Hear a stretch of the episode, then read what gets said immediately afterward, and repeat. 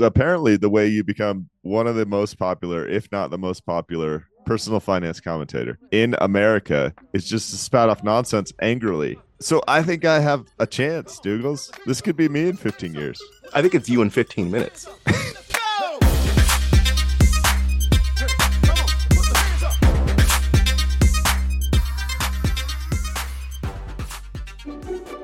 This podcast contains the arguably witty banter of two friends, Skippy and Doogles, that like to debate about investing. The content is intended to be entertaining and for informational purposes only, not investment advice. You should do your own research and consult a financial professional before using any of the information in this podcast, and especially before investing. Hello, sir. How are you? A little frustrated with you. Yeah, see that that's why I'm that's why I'm being ever so kind to you. Henceforth, good sir. Good day, chap. this was one of those I came on, and Skippy says I got beef with you, and and I'm like, what beef? He goes, if you don't know what beef I have with you, you don't really love me. You know you're making stuff up, but I mean, we both traveled this week, and then I had to fire the or I had to follow the Jim Harbaugh stuff. I've had a busy Mm. week, man. There's plenty of frustration on my plate. No, no, no, no, no, no. You don't even know frustration until you bring up Dave Ramsey. I do because apparently the way you become one of the most popular, if not the most popular, personal finance commentator in America is just to spout off nonsense angrily. So I think I have a chance, Douglas. This could be me in 15 years. I think it's you in 15 minutes. if we're being honest. And why not just be honest about this? Dave Ramsey has built this career. He's come up a lot more on the show than I thought he would, by the way. He's built this career of providing advice, financial advice, personal financial advice to people. How do you get out of debt? How do you build your savings?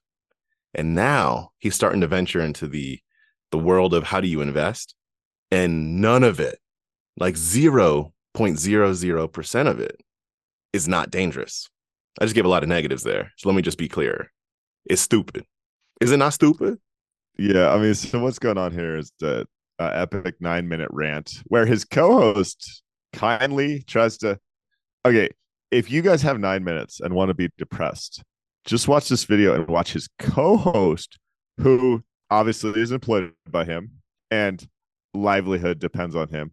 Watch how terrified she is to try and correct something that she obviously knows is wrong because she like tries to jump in three times and he just yelled over top of her and then she bites her lip and goes home it, it's like really you could see so much of the dynamic of his company which has been well documented and has a incredibly poor track record of treating people with respect here's what he said he has this one index fund that he really likes which charges really high fees that benefit him that happens to have a decent track record. The decent track record happened like this is from memory, but like 30 years ago. So, for all intents and purposes, it's slightly outperformed the S&P 500 over a significant period of time. It hasn't done that recently and it won't do that in the future. I'm happy to say that because it charges high fees. but so he, whenever he talks about investing in stocks, he say you can make 12% a year. Maybe you can, maybe you can't. The price of admission with investing in stocks is the volatility and the fact that yes, on average you might be able to make 12% a year, but you have some years where you're down 30%, and you have some years where you're up 20% and then up 40% and then up 10%. Like this is what happens. So how do you even talk about this, Douglas? How what made him so mad that he had to call everyone in the finance community that actually does math an idiot? Like he went out of his way to insult people and say they live in their mom's basements when they just are doing sound analysis of retirement withdrawal rates. What do you know why he's got so angry about all this? Oh no, I mean he just gets angry. I think sometimes people just start getting angry. I don't know. But the thing he the the common rule of thumb that is provided is that you take 4% out of uh, every year out of your retirement fund when you're retired in order to live on. That's the common rule of thumb. Now, that rule should not could not apply to everybody because everyone's situation is different, but that's the common rule of thumb. Somebody calls in, states that common rule of thumb, and Dave Ramsey gets angry. But I want to I want to read. Can I read a little bit here from what he says? Mhm. if you're making 12, that's what you were talking about. If you're making 12 in good mutual funds and the S&P has averaged 11.8, and if inflation in the last 80 years has averaged 4%, if you make 12 and leave 4% in there for inflation, that leaves you 8. So I'm perfectly comfortable drawing 8. A million dollars should be able to create for you $80,000 income, boys and girls, perpetually. Like forever. You should be able to pull 80,000 forever and never destroy it. So, what he suggests, nay, nay, nay, nay, what he demands of people is they take 8% out of their retirement every year. Almost unequivocally, this will bankrupt you. Uh, no, this has a 43% chance of bankrupting you. over a 30 Almost, almost unequivocally. Hey, don't be like him. Don't be just making random stuff up and screaming it into a mic. It's basically a coin flip. There's some really good analysis because this fired a lot of people up. Um, there's some really good analysis. Now, Douglas, let me get the caveat out of the way. I like the book Die with Zero by Bill Perkins, which has different approach that says it your goal in life is not to have a 100% guarantee that you never spend down your money and live your entire life in fear saying I I have all this money but I can't enjoy it. Like if you if you twist your mindset to say, you know, I, I want to be more risky than average because I want to actually live my life, we can have a conversation about a withdrawal rate greater than 3 or 4%. But it, that's not what he's doing here. He's misinterpreting the math on a thousand fronts and actually providing guidance that says that there's effectively a 0% chance that you run out of money if you take 8% out of your investing account. On top of that, he's also making an assumption that you should have 100% of your money in a large cap equity fund, which is also insane. like basically no diversification. Saying that the S&P 500 is where you put 100% of your nest egg to get that 12% return is maybe the most insane of all these takeaways. This is partially so my my unequivocally was probably too strong. The reason I stated is because the the 43% number in the math that you're talking about is in a particular scenario. I'm saying that generally, if, if you take what do you think the average person is pulling in in their retirement account? It's not this. It's not 12% a year. Yeah, it shouldn't be. Yeah. So, but so I'm saying if the average person were to take out 8%, I would bet you're going to get much higher than a 43% failure rate on this because you're probably talking more in like the 6 to 7% you're making every year. No, I I, I can send you No? the the numbers Yes. on that. A lot of people broke down like um, okay. Okay. basically Monte Carlo simulations of this happening over the past 130 years with an 8% withdrawal rate. Okay. So like it's So a, it's a coin flip. person. Okay. Okay, yeah, it's that's a fair. coin flip. If you were comfortable putting 100% of your retirement savings in uh, like l- large cap equities, like in an S&P 500 fund, which has all sorts of other problems because if you happen to be retired in a period that mirrors the Great Depression, your the value, your total wealth goes down like 30% one year, 40% the next. And all of a sudden you had a million bucks and now you have 300K. In that scenario, with you withdraw 8%, you obviously go bust because your wealth evaporates in two to three years. So that's the main reason why in a smart retirement savings account, you're going to own different types of assets that are less volatile to manage your risk. So it's not eighty thousand dollars a year forever, is what you're telling me. No, not at all. if you had a hundred percent, I mean, I didn't feel like I needed to do numbers, but maybe I will. If you had a hundred percent of your money in the S and P 500 equivalent, I know it didn't exist in the Great Depression, like in 1929, you have a million bucks. According to this Yahoo, known as Dave Ramsey, you could pull out eighty thousand dollars a year in perpetuity. Well, two years later, when that million bucks is now worth 400k, and I don't even know the exact uh, drawdown percentages off the top of my head, even if you're still pulling 8%, you're not pulling Yeah, 80K yeah, out of yeah, this thing. You're rolling like 36. And eh, But- and so so broadly i mean this gets back we talked a few times about listening to gurus blindly and we talked specifically about dave ramsey and there are lessons you could learn from dave ramsey about a whole bunch of things this is not one of them that you should take away is what we are saying I'm ready to go maybe further than that. I I almost think you can't listen to anything he says. I admired the his strategy for getting people out of debt because I think that's worked for a fair amount of people. But at this point, for all I know, he's buying reviews that say that works. Like I haven't seen anything for he has a strong track record of not being honest and not being truthful. I I'm ready to say you don't believe anything he says. What's maybe worse than all this is one, he's already gone bankrupt once. So I don't know that, that your financial guru is a person that's gone bankrupt. Two, he diverts his people to financial advisors that charge ridiculous fees and mutual funds that actually rob people. The track record here is about as bad as it gets, Douglas.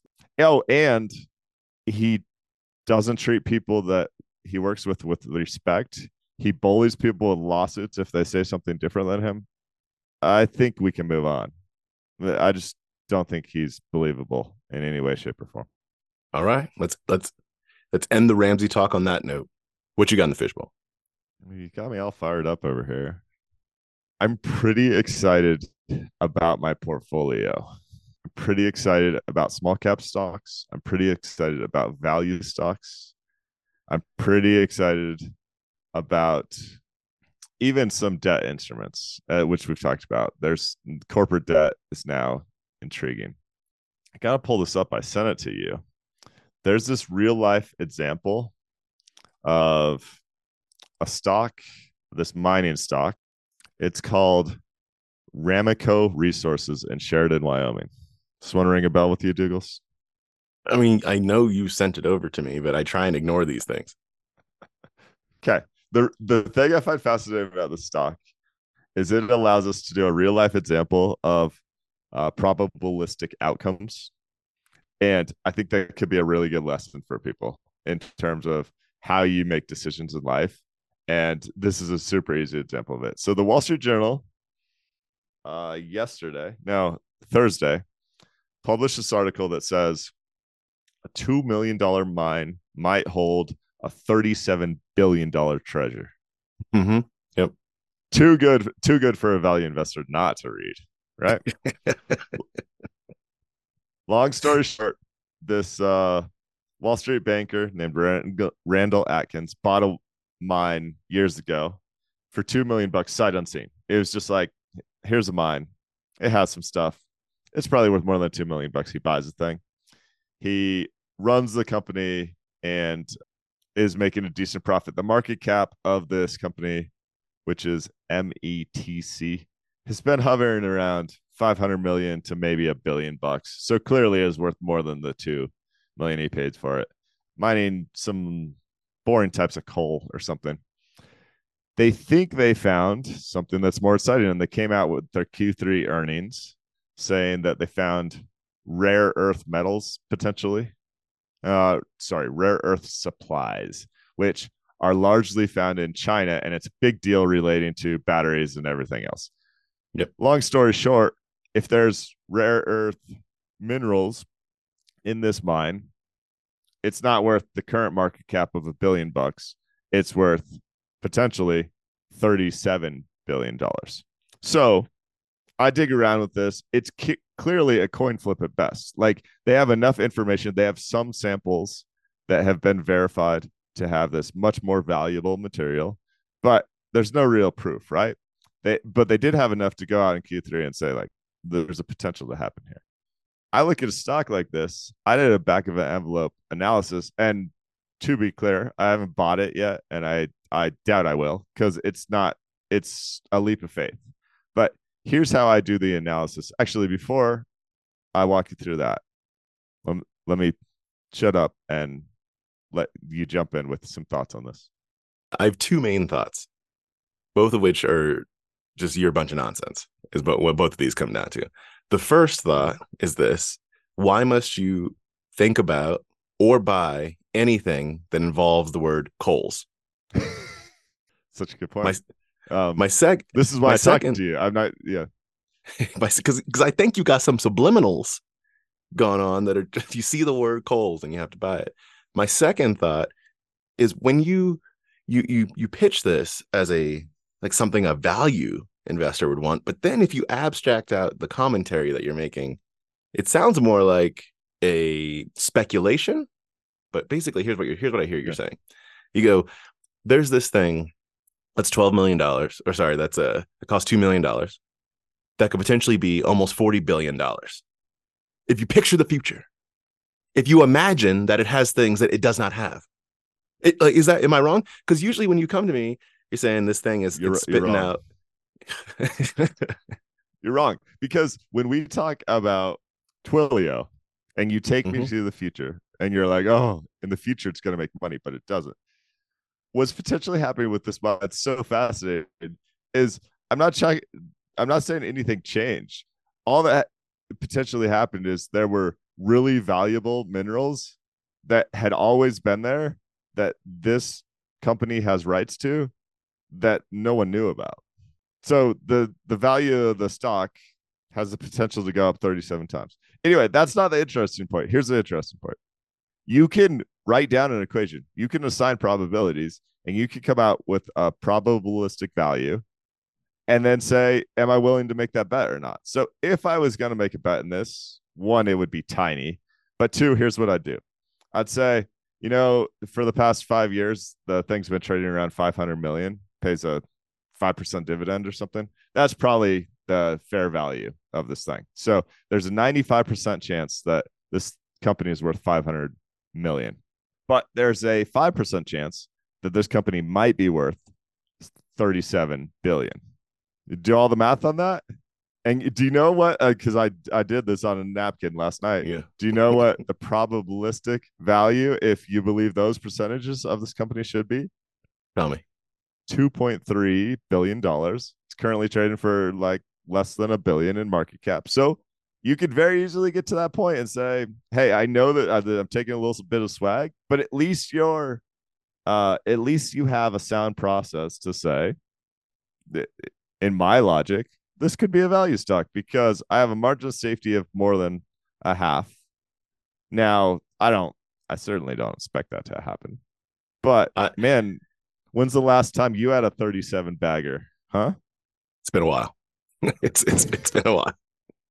All right. So I'm And just, I forgot I, to get give that. all the usual caveats. This is not investment advice. This would be a research recommendation. It just it was on the front page of the Wall Street Journal. No, no, no, Like I- it was so it hit me in the face. Like they're they're honestly r- allowed to write this headline that says the stock is I get it. 37 times I- undervalued. It's hilarious. I, I get it. And ju- just giving you a hard time. I'm just, I- I just picture the world where someone comes in and pitches you and says, I have this thing that may have assets that I don't know about, that you don't know about.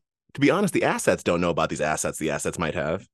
And if this, these assets are had, it is worth 37 times what it's worth right now. Yeah. Can I have your money? And you go, probabilistically, yeah. Like, okay, sure. Whatever, whatever you want to do. Whatever you want to do. Okay, I'm gonna read you this quote.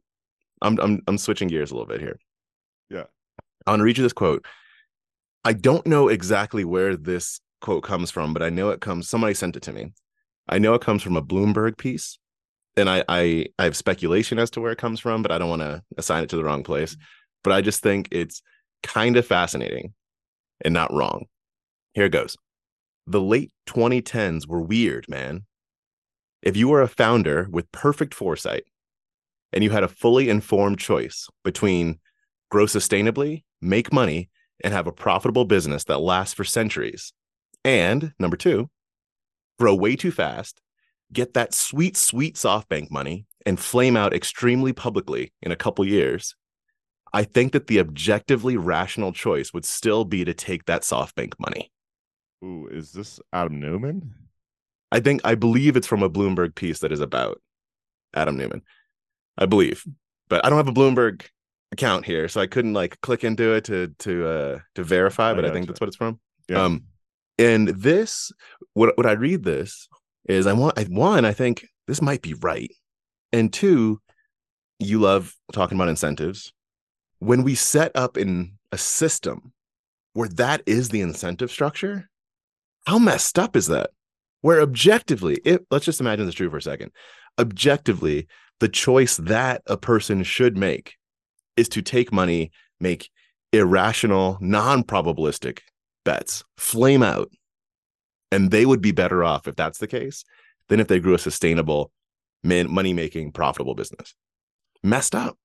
Uh, man, so I wasn't even gonna go here, but I was at a conference this week, and there are lots of great speakers. Fun event. One of the individuals that I had never heard of before is a venture capitalist named Bryce Roberts, and I don't know much about his background, but he currently runs Indie VC. Have you ever heard of this guy? I don't think so. what was so fascinating about his talk is he effectively said uh, venture capital venture capitalism is kind of dumb even though i'm a venture capitalist who's who's made lots of money and it was the exact opposite of this quote it was like the smart founders going forward may take $3 million in seed money but they should get to profitability as quickly as possible he had this huge quote on the 100 foot screen that said uh, for startups, black is the new black, right? Like you should actually make a Yep. profit, Yep, and yep, yep. then you should at with once you start making a profit quickly after the seed funds, you should keep all the equity to yourself and run like Zapier. I don't know if you know that company, but they took Yeah. seed funding and now they're worth multi-billion dollars and the founder owns like 75% of it. Now, the reason that's an compelling compelling case right now is because it's a lot harder to raise funds. So you don't have the option. Like SoftBank doesn't really, they're not out there writing the same type of checks. But I'm naturally inclined to this, and I had a chance to talk to Bryce um, a little bit to just say, one, I think you're right, but two, I think you're insane because you're a venture capitalist, and he kind of owns up to that. What do you think about? Eh, he also talked to me specifically about the fun part about that, if someone actually does take a small check from him, is they get to profitability quick and they don't delude him like crazy. it's playing a different game. Because the game he's not playing is the put a whole bunch of bets out there and you make money off the ones that end up crushing. Because he's kind of not betting on stocks that crush crush. Right. He he's betting on stocks that do very well and that he's not diluted from. That's different than you're trying to get the the next hundred billion dollar business. And so it's a different game, is basically what, what he's what he's playing there is what I would say. I I've never seen that game played, so I, I don't have a lot of view in it. But like it doesn't that doesn't sound like a venture capitalist. Like I think there's like a different term for that. That sounds more just like a small business investor. Yeah, interesting. Yeah. You know what I mean? Like that that's what and I know these are just terms that we're throwing out, but generally in venture capital, like you are looking to grow companies that are going to go public at high valuations or get bought at high valuations. Like that's the game that they're, that uh that's generally played and but it might just be terminology that I'm kind of making up here, but that just sounds like someone that wants to invest in a small business that's going to make money for them. And like there's nothing wrong with that. It's just different. Yeah. Anyway, I didn't mean to steal your thunder. So back to your point. Oh no, no, I think it's a, it's not stealing thunder. I think it's it is a part of the same general point that the incentive structure that's been built is one where we are telling you entrepreneur that you personally could be better off by swinging so hard for the fences that even if you strike out you're sorry even if your business strikes out you will do particularly well. That is the incentive structure that's been that was developed. And that's fairly ludicrous because the guy that um the founder i shouldn't say guy he or she that runs uh or creates from scratch a company that starts doing 500 million in revenues at 25% margins. That's an impressive feat. But someone like Adam Neumann, because of his mindset, maybe, but also because of the amount of money he raised, a company like that wouldn't even get the VCs like a decent return on their funds.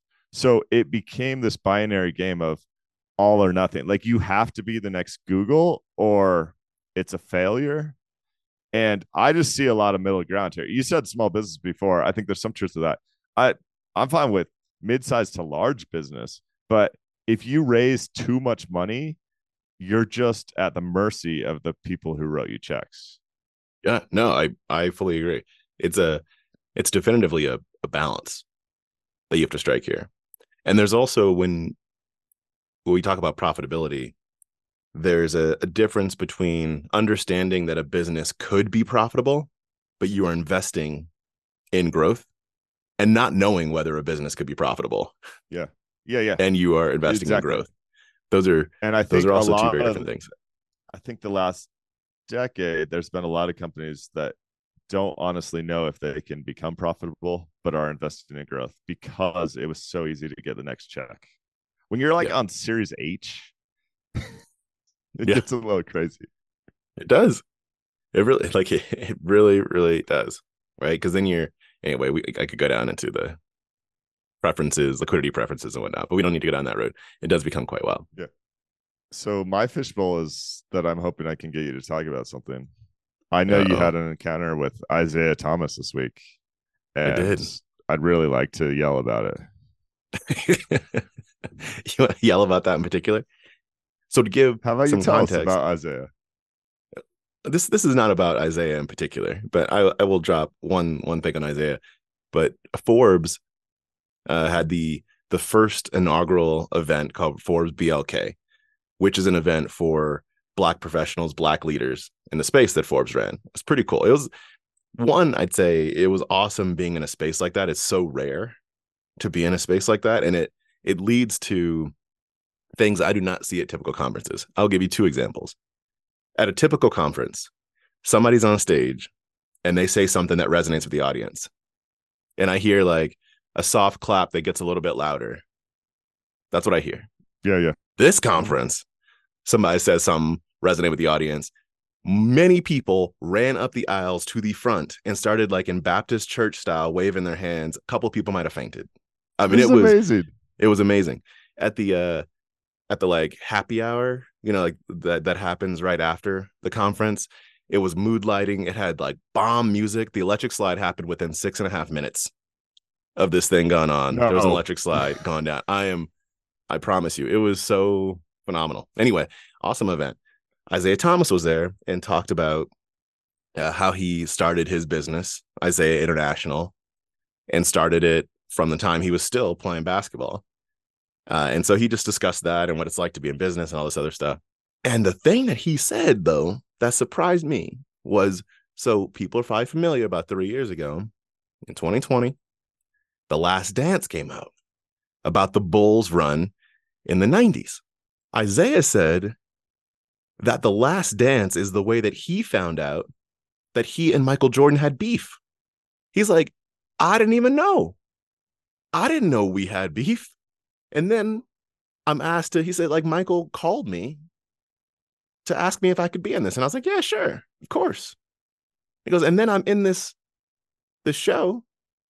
And through this show, I learned that me and this dude have beef going back 30 years. I, I was just like, that, that to me is fascinating. Absolutely fascinating. It's fascinating because it's a lot about uh how the human brain works because I knew that MJ had beef with Isiah Thomas.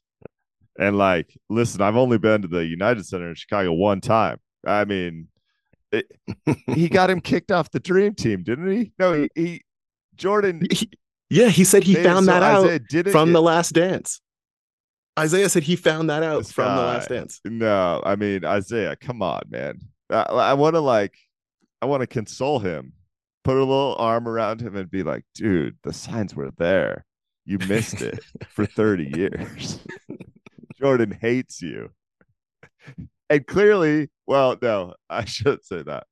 Jordan has his own idiosyncrasies. I was gonna say clearly that Isiah did something to deserve this, but that might not be true. He Isiah could have like tied his shoe wrong, and Jordan's so competitive, he would have been like, I will crush that guy for the next 30 years and make a documentary about him that makes him look bad. It's very possible. It, it's very it's very possible. Because he was saying, like when when Jordan came to Chicago, his family was helping him out. Like he like he's like he stayed with us for a bit. So like, like he was describing this as if this was a situation in which the families were close. We were friends. Wait, wait, So- wait. In 1983, when Jordan gets first drafted, something like that. Maybe, maybe. No, I don't. You know, so, so, so this. So I think the point you're going down is like this is before elbows were thrown between the Pistons and the Bulls. Like yeah, this, there's a I mean, lot like that happened. they might have been buds. They might have been buds. Uh, Jordan's rookie year. It just it Yeah. disintegrated a little bit after that. Maybe when Isiah, maybe when your team was like chack- tackling him on the court and trying to kick him in the junk, maybe that is when things would sour. Yeah. The other thing the other thing he said was that there was some time where he mentioned who the greats were in the 80s and he said magic johnson dr j larry bird then there might be some oh and, and kareem Mhm. he goes and jordan wasn't on that list because jordan In the 80s. that's what he said he goes jordan came in the 90s that's the 90s Jordan But didn't even make apparently- it to the. Uh, but- he didn't. but he was in a couple of Eastern Conference Finals in the late '80s before. Yeah. He And he's saying, Like, but apparently leaving him off that list, apparently leaving him off that list was a problem. He was a he was very calm. He was standing up on stage very calm. So it was a cool event. It was a really cool event. I'm happy uh Forbes did it. I hope they they keep it up because they I think there's a lot of power to it. Very happy about that. Speaking of a lot of power, speaking of a lot of power, can I talk about zombie companies? Please do. Uh, so your investment portfolio. You're not wrong. Let's talk about zombie companies. So we've mentioned this at uh, a higher level before, where the broad definition of a zombie company is a company that is only around because they are able to take out debt. Like debt is keeping them around.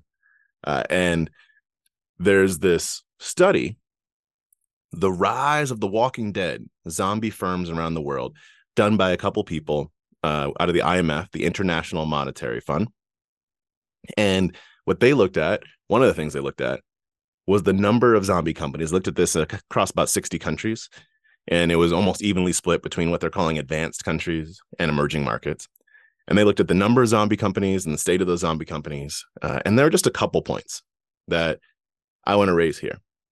Uh, one point is that is how they define zombie company because we gave the definition at a high level. So I just want to say how uh, how they defined it, and then one little observation that's not entirely surprising, but I think it's telling on the change in the number of zombie companies if you compare 15 years ago to today. And today, I think the end of the data in 2022. So those are two things I want to highlight. First, they look for companies with interest rate or interest coverage ratio below one. Mhm. So you, you can't pay the interest on your debt. The leverage ratio is above the median in the same industry. So the percentage of debt they have. And they've experienced negative real sales growth. So those are the three indicators they looked at. And those things had to persist over two consecutive years. That's the So these are easy stocks to short if you wanted to short stocks. I mean, As long as you're not in South Korea. as long as you're not in South Korea. Yeah. The I joke about that because South Korea is just banned shorting for some period of time. The uh yeah, I mean, I think that's the point is like they're saying these are these are companies that had they not been able to get cheap, cheap, cheap debt would have gone out of business. So if you take those three things, you say you have a high percentage of debt, you can't afford your interest rate payments, and your sales are going down. So your ability to be able to generate money to pay them in the future does not look very promising.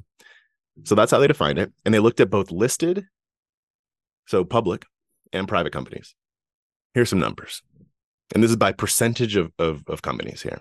So if you go back to, let's go back to 08, because 08, it was going down, right? Mary J. Blige was singing up a storm in 08 about how it was going down. In 08, on the private company front, they have about 2% of companies were zombie companies. And listed is about 6%, little under 6%. That's an 08. Everything was melting. The world was coming to an end. Oh, wait. Then you go, actually, 2021 was the, the last year they have. You go to 2021, which is not even today, which is not even today. Today would be even worse. Over 10%. So nearly double on the, the listed front. And private was almost 6%, nearly triple. Mhm. When I say fry, you You- say. I Okay. mean, you Okay. you act surprised. Of course, of course, this happened. Did I not say to you we were comparing this to 2008? No, but so the reason why there's more in 2021 is because there's access to cheap debt. It'd be one, one thing. Now, I'd love to see the like real time number in 2023. It doesn't exist because this analysis is hard. That would be fascinating Mhm. because we seem to be at the cusp of maybe something happening. It just, I mean, something already happens in terms of the change of interest rates, which would uh, Exactly. impact this equation. if if if a company if a company could not afford its interest rate payments in 2020 uno when your interest was Yeah. zero percent then when your interest i mean assuming i don't know you know whatever their debt was let's just assume you take on more debt when your interest is five percent hasta la bye bye this is not gonna you absolutely can't afford it. Yeah it's just so anyway a little bit of doom and gloom it's But all good but interesting Doogles- analysis bankruptcies are up. I mean, these zombie company numbers might be down. It I haven't seen a study that ties all the puzzle pieces together, but like there might be less zombie companies now than there are in 2023 because some of them have shut their doors in the past six months. That could be true. That could very well be true. But that uh it- this is looking at percentage of companies, so it still would be interesting to see what the percent of companies is, even if the Mhm. absolute number goes down. But I, I would be curious. But again, like you said, I mean, it, you have to have some historical data to run this. So they could probably run if they wanted to run this, they'd have to wait until next year, you know, a few months to be able to run it again. But I am I'm very curious. But to your point, you said I should not be surprised because of zero interest rate. Yes, and you can see the impact of that. And here we talked about the incentive structure that created for startup founders. And now you're looking at it for public companies. Even worse for public companies. I tell you. Oh my goodness. Anyway, I mean, I, I, actually, it's so funny. I think that zombie uh, companies analysis kind of mirrors commercial real estate. So, commercial real estate before COVID had high occupancy. So, it's probably like high occupancy, low debt. So, you could cover, you know, you could pay your bills. And then COVID happened, your occupancy goes down. So, even at current interest rates, you, pr- you might not be able to pay your bills and then interest rates go way up and Yeah, you're yeah. seeing those properties turn over a third of their previous sale values That's so right. these companies if they're worth anything which they're probably not uh, need to take a massive haircut man they needed the barber needs to get in there trim that thing up pull out the razor blade just cut all that out. nonsense off get the back of that neck. You know what I mean? the back of the neck yeah. Got to get the back of that neck. Agreed. Agreed. That's a wrap for me. Yeah, thanks for hanging out today. Hit us with some listener mail, skippydoogles at gmail.com. Check out the new book by Morgan Housel, same as ever. Quality read, super fast read. Read it this week. Uh, check out charitywater.org. I ran into Scott Harrison this week, the founder. His story is fascinating. And effectively, folks, 52% of all disease in Africa is caused by dirty water. It's a there's an easy fix if you want to uh, dig into that. I was impressed with his talking points.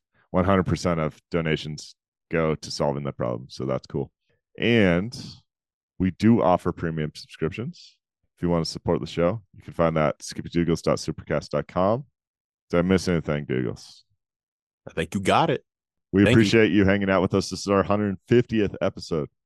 It's wild. Amazing. Talk about upsets. Talk about upsets. Holy cow. Um, Love it. we'll see you guys next week.